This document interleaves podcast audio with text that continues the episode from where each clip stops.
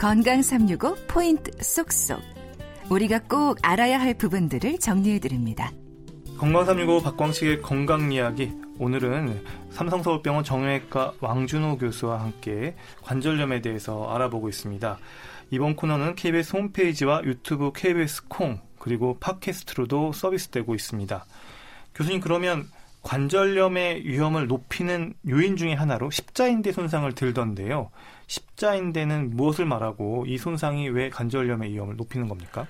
예, 무릎의 무릎 관절이라는 것은 허벅지뼈하고 종아리뼈가 만나서 이렇게 관절을 이루고 있습니다. 근데 두 개의 뼈는 어, 어떻게 연결되냐면은 십자인대 같은 인대로 서로 붙어 있습니다. 근데 그 인대의 역할은 뭐냐면은 문에는 경첩이라는 게 있지 않습니까? 네. 경첩이 붙어 있어서 문을 열었다 닫았다 할 수 있게 되는 건데 그 경첩 같은 역할을 하는 것이 십자인대입니다. 아. 무릎 한가운데 있고 전방 십자인대와 후방 십자인대가 서로 X자 모양으로 교차한다고 그래서 십자인대라 이렇게 어. 부르고 있습니다. 그러면 이 십자인대 파열이 관절염의 위험을 높이는 건 왜 그런 건가요? 어, 문의 경첩이 고장나면 문이 덜렁거리죠. 네. 예. 덜렁거리다 보면은 덜렁거린 상태로 문을 열었다 닫았다 하면은 문틀에 부딪혀서 네. 문이 망가지잖아요. 네. 그런 것처럼 십자인대 손상되면은 무릎이 덜렁거리고 약 흔들릴 수가 있고 어. 그래서 2차적으로 무릎이 망가질 수가 있습니다. 음, 보통 십자인대가 파열됐다 그러면 뭐 우리가 스포츠 중계에서도 뭐 얼핏 듣긴 한데 전방 십자인대, 뭐 후방 십자인대 이렇게 얘기를 하던데요. 이게 전방 십자인대 파열이 더 위험한 건가요? 음, 전방 십자인대 파열이 더 흔하고요. 예. 그다음에 더 증상을 많이 일으키기 때문에 수술하는 경우들이 훨씬 더 많습니다. 아, 그러면 이 전방 에 있는 십자인대하고 후방 십자인대하고 역할이 좀 다른가요? 네, 다릅니다. 전방 십자인대는 아래쪽 종아리뼈가 어, 앞으로 빠지는 거를 막는 역할을 하고 네. 후방 십자에는 이 인대는 반대로 뒤로 빠지는 거를 막는 역할을 합니다. 음, 그러니까 그 무릎 관절이 이렇게 벗어나지 않도록 가동 범위가 네. 벗어나지 않도록 이렇게 붙잡아주는 역할을 하는 네, 거예요. 네, 붙잡아주는 어. 역할을 하는 그런 겁니다. 그러면 이 무릎 관절에서 이렇게 십자인대 파열이나 이런 것들은 어떤 경우에 잘 이렇게 발생하는 무슨 어떤 동작들을 하다가 이런 일들이 잘 발생하나요? 네, 전방 십자인대인 경우에는 이제 점프하다가 착지하는 동작, 네. 주로 뛰어가다가 갑자기 멈추는 동작. 그 다음에 어, 뛰어가다가 갑자기 방향을 바꾸거나 그런 동작 중에 이렇게 파열되는 경우들이 많고요. 음. 후방 십자는 인대는 무릎을 구부린 상태에서 무릎, 이 땅에 부딪혀서 이렇게 파열되는 경우들이 많이 있습니다. 음, 그럼 축구 경기를 보다가 이제 이런 경우들을 네. 교수님께서는 딱 대본에 보시면 아시겠네요. 아, 그럼요. 어, 어떤 상황인가요? 어, 주로 이제 그 점프하다가 착지하는 동작, 그다음에 뛰어가다가 방향을 바꾸는 동작 네. 이런 경우들이 많이 있고요. 그다음에 핸드볼이나 이런 경우에 있어서는 상대방 한 속이기 위해서 핸드볼이나 농구인 경우에는 왼쪽으로 가려다가 오른쪽으로 갑자기 가는 그런 페인트 모션에서 십자인대가 아. 무릎이 도, 돌아가서 생기는 이런 경우들이 많이 있습니다. 아, 상대방을 속이려면 무릎에 부담이 간다. 야, 이렇게 좀 정리할 수가 있겠고요. 그러면 이 십자인대 파열로 아까 문짝이 덜렁덜렁 거린다는 얘기는 좀 해주셨어요.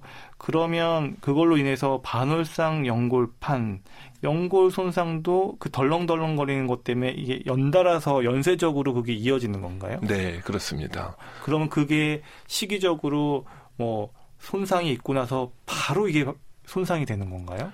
어, 전방 십자인대가 끊어질 당시에 동시에 바늘사 연골이 손상되는 경우들도 있고요. 음. 아니면 전방 십자인대가 손상되는데도 불구하고 무릎을 계속 사용하다 보면은 무릎이 덜렁거려서 2차적으로 바늘사 연골이 손상되는 2차적인 손상이 되는 경우가 많이 있습니다. 음. 그러면 좀 증상을 좀 정리해 보고 싶은데요. 일단 십자인대 파열됐다. 그럼 환자는 어떤 증상을 느끼는 거고, 그 다음에 반월상 연골판이 손상됐다. 이때 또 느끼는 증상은 다른지 네. 증상이 좀 어떻게 차이가 있나요? 네, 조금의 차이가 있습니다. 전방 십자인대가 손상된 상태에서 운동을 하다 보면은 주로 환자가 소, 호소하는 게 무릎이 빠지는 느낌, 어긋나는 느낌, 어떤 분들은 삐는 느낌이 있다, 자주 삔다 이렇게 이야기하고 있습니다. 이런 것들이 전방 십자인대 손상의 증, 증상들이고요. 그다음에 반월상 연골은 무릎을 굽혔다 폈다 할 때 뭔가 끼는 느낌. 심한 경우 찢어져서 안쪽으로 밀려가면은 갑자기 무릎이 굽혔다 폈다가 안 되는 장김 현상이 생기는 거. 이런 것들은 반월상과 손상의 증상이라 이야기할 수 있겠습니다. 어, 역시 이 전문가가 아니면 일반인들은 좀 알기 어려운 내용들이네요. 네. 그러면 이 연골은 사실 재생이 잘 되는 조직입니까? 이게 한 번 손상이 되면 이거는 다시 돌아오지 않습니까? 네, 연골이라고 얘기하면 보통 이제 관절 연골을 이, 야기하는 경우가 많이 있는데 그 관절 연골은 사실 한 번 손상되면은 어, 손상 이전과 똑같이 회복되는 거는 거의 불가능하다 할 수가 있겠습니다. 아. 그렇기 때문에 손상 안 되게 잘 관리하는 것이 중요하겠습니다. 회복이 불가능하다. 네. 그러면 치료도 안 되는 건가요? 그래도 치료 방법은 있습니다. 아, 어떻게 치료하죠? 치료 방법으로서는 이제 기본적으로서는 연골이 없는 부위, 연골이 떨어져 나가면 뼈가 노출되게 되는데 네. 그 골수에다 구멍을 뚫어주는 방법. 아. 미세 골절술, 미세 천공술 이렇게 이야기한 치료 방법이 있는데 그런 치료 방법은 골수에다 뼈에다 구멍을 뚫어주면 그 뼈에서 피가 나게 되거든요. 네. 근데 그 연골이 없는 부위를 일단 피떡이 덮이게 되는데 그 골수에서 나오는 피해는 일단 줄기세포와 성장인자 같은 것이 들어있어서 그렇게 치료를 하게 되면은 그 원래 연골인 초자 연골하고 똑같이는 안 되더라도 섬유 연골이라는 형태로 이렇게 재생이 될 수가 있습니다. 음. 그래서 기본적인 그런 치료 방법이 있습니다. 네. 그리고 이 십자인대 파열로 치료를 받았어요. 근데 또다시 파열될 위험도 있나요? 십자인대 재건술의 성공률은 보통 90%라 이야기하고 있는데 보통 2년 기준으로 2년 안에 10명 중에 1명은 다시 끊어져서 아. 수술을 받게 되는 경우가 있습니다. 아, 그럼 결국은 파열대 위험이 더 높다. 이렇게 네.